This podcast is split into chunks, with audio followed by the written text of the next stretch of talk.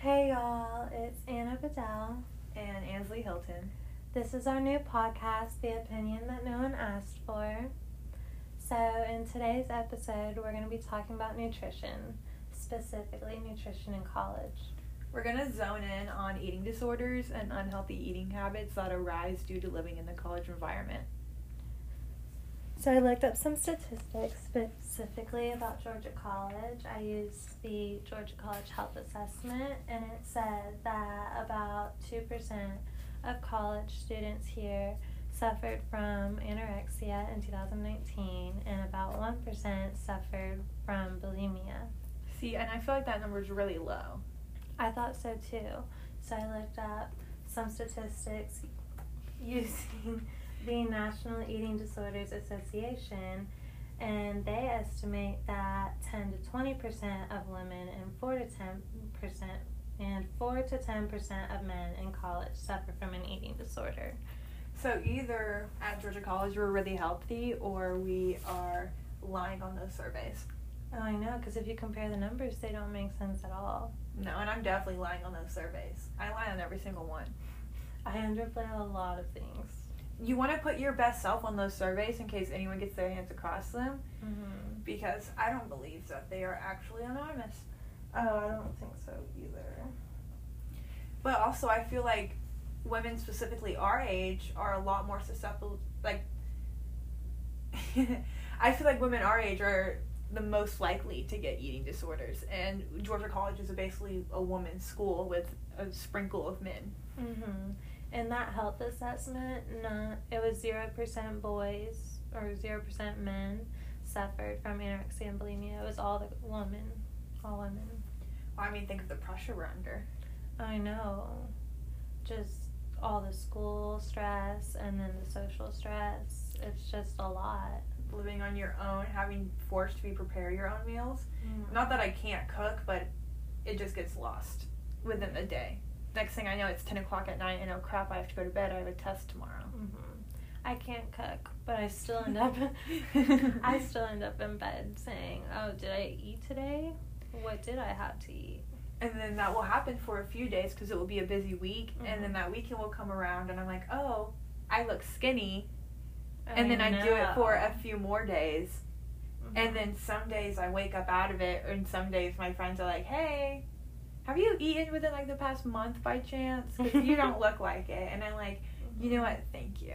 hmm Oh, I know. I love the mornings when you wake up and you're not bloated yet, and so And you're, you're having just a so skinny, skinny. morning. Yes. But like, if you don't eat for a few days on accident, then it It's, it's, just, all it's day. all day, every day. It's all day, every day, and it's kind of amazing. Especially like pool parties. You're looking so good. It's kind of really like you don't have to try for it. Like I Mhm. could work out and get that same stomach, Oh, I know. or I could just not eat, Mhm. which is really it's unhealthy really to say. unhealthy and But it's, so easy. terrible. But I feel like that's a lot of college women's experience. I feel like a lot of them For feel sure. that way. And men too. Men suffer from anorexia and bulimia as well. And I just think that men are less likely to admit that, and I feel like that's part of the reason Georgia statistics College so statistics low. were zero percent. And I think women aren't going to necessarily want to report it either, so I think that might have been another reason why our statistics were low. Like the first step of struggling with a potential eating disorder is you don't want to tell anyone that you potentially have an eating disorder. Right. Like you're not gonna admit it. People are just gonna be like, Oh, she's getting skinny. or like your friends were like, "Have you been eating like you're looking really thin?" You're like, "Shut up! You know I eat. Like I eat like a pig." Like you just play it off. Mm-hmm. You get defensive about it. Yeah. Cause like when I do eat, I eat a lot. Oh yeah. But a meal. like uh huh. I'll go to Freddy's, get a whole large fries. Oh, delicious. oh, Freddy's. Wow. I know. But it's like I could go for some right now. After this. Honestly, I'm down. Um, but I feel like that's just how it is for a lot of people, and so like it's fine. Like you can say, "Oh, I eat like a pig," because when you do eat, you do. But then I'll go the next three meals and I forgot to eat, and it's just because I'm stressed and I'm focused on classes. You're focused on everything else. hmm And like you know how like when you're hungry, but if you wait long enough, the hunger goes away. Exactly. Uh-huh. And like, oh, well, I guess I'm not hungry anymore. Exactly. Yeah. So like, I'll be in the middle of doing an assignment and be like, okay, as soon as I'm done with this assignment, I'm gonna go eat. But then the assignment takes longer than I expected, and, and you forget, and I forget, and then I'm not hungry anymore. The hunger went away, and then so I just don't eat. And then sometimes you know how, um, like when you're hungry, finally, but like you feel like if you eat, you're gonna get sick. I hate that. Oh my god, I know. When you wake up, so for me, anyways, I know at least for me, it's always accidental. I never say, I'm fat, I'm gonna starve myself. Mm-hmm. I always just like forget to eat, and then I start to like the way I look when I forget to eat. But then usually every few weeks in, mm-hmm. I like mm-hmm. wake myself up and I'm like, Ansley, what are you doing? And I try to start eating again. And then I can't eat because I just get so sick from mm-hmm. eating. Mm-hmm. It's terrible. I know and I don't think either of us have a eating disorder because we don't. It's every once in a while. Like we go through stages. It's accidental. It's not permanent. It's not affecting our lives completely. So what so was think, that thing you were telling me the other day about eating disorder versus disordered eating? So disordered eating is obviously not as bad. It's the fad dieting. It's the waking up and being like, oh, I'm skinny, and doing that multiple days in a row. It's stuff like that. An eating disorder is actually diagnosed, it actually affects your entire life. Like, it prevents you from even going out because you think you look bad. It prevents you from wearing a swimsuit to the beach because you don't want anyone to see you. Mm-hmm. Like, it's affecting your entire life. So, I think that we suffer from disordered eating, I don't think we have a full blown eating, eating disorder. disorder. Do you have any um, like numbers or like links for people who are suffering with eating disorders that we could put in the description? Yes, I do. The National Eating Disorder Association has a helpline and we'll plug it below. Okay, so let's switch gears and start talking about okay, I realize I'm doing disordered eating. How do I get out of it? So, from like a personal point of view, I know every time I realized, oh crap, I haven't eaten in three weeks, and then I kind of like sit down and have like an inner talk with myself and give my pep, give myself a pep talk to get out of it. Like this isn't healthy. Mm-hmm. Um, start eating. What do you do to get yourself out of that once you're in it? Well, I think it helps to have friends, honestly, who are going through the same thing, which I know most people don't think about. But like with you and me, like you came and told me about your pet talk after that, and I realized, oh, I've been doing the same thing. So that helped me. Really? Yeah. That makes me so happy. I'm gonna cry. Yeah. oh my! And I wasn't gonna tell you because I was kind of embarrassed by it. Mhm. No. Because it's like sometimes, because like sometimes it is embarrassing to come out about stuff that you're struggling with and oh, to come yeah. out about like, hey, I've been struggling with this, but I'm trying to get like help out of it. Mm-hmm. And then I remember after I told you about that, me and you used to be like, okay, we're gonna eat breakfast today. Yeah. Or, oh look, we're eating lunch today. Mm-hmm. Let's make dinner. Like, like we, we were making it at a point. We mm-hmm. actually thought about eating. We said, what are we gonna eat tonight? And then like when we were eating, we were like, oh my goodness, yay, we're eating breakfast and that doesn't seem like a lot but like i feel like when you like celebrate it it's like oh i'm doing good just like mini celebrations throughout the day to like uh-huh. remind uh-huh. us like we're doing this for the right reasons like mm-hmm. we need to be healthy mm-hmm. and this is going to get us there and i think in like this environment it can be really toxic Oh, yeah, and if we're getting sure. like attention, especially from like the male species, mm-hmm. when we're looking at our best, but mentally we're not at our best, mm-hmm. then it's not good. And for us to realize that and be able to pull ourselves out of it, I know um, every time we fall into the cycle, we always like to have like spa days. Like mm-hmm. we'll just mm-hmm. dedicate one day to self love and self care. And we'll do face masks and we'll like exfoliate and self tan. And we'll like do things that we don't think about doing every day because like we just don't have time for it and it's just like learning to love yourself again for like your true mm-hmm. self, not for the unhealthy self. You know what I mean? Yeah, no, I love those days.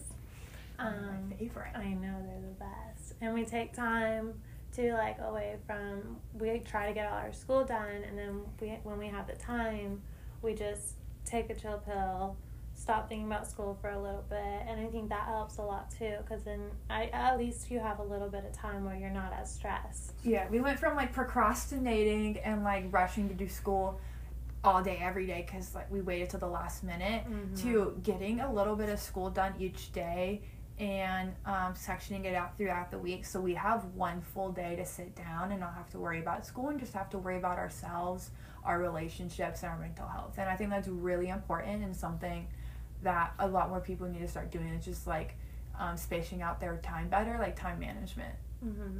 yeah because i think i think the little things help and so if you're doing the little things to help like improve your mental health and i feel like that's going to help overall with your physical health. And that's true regardless.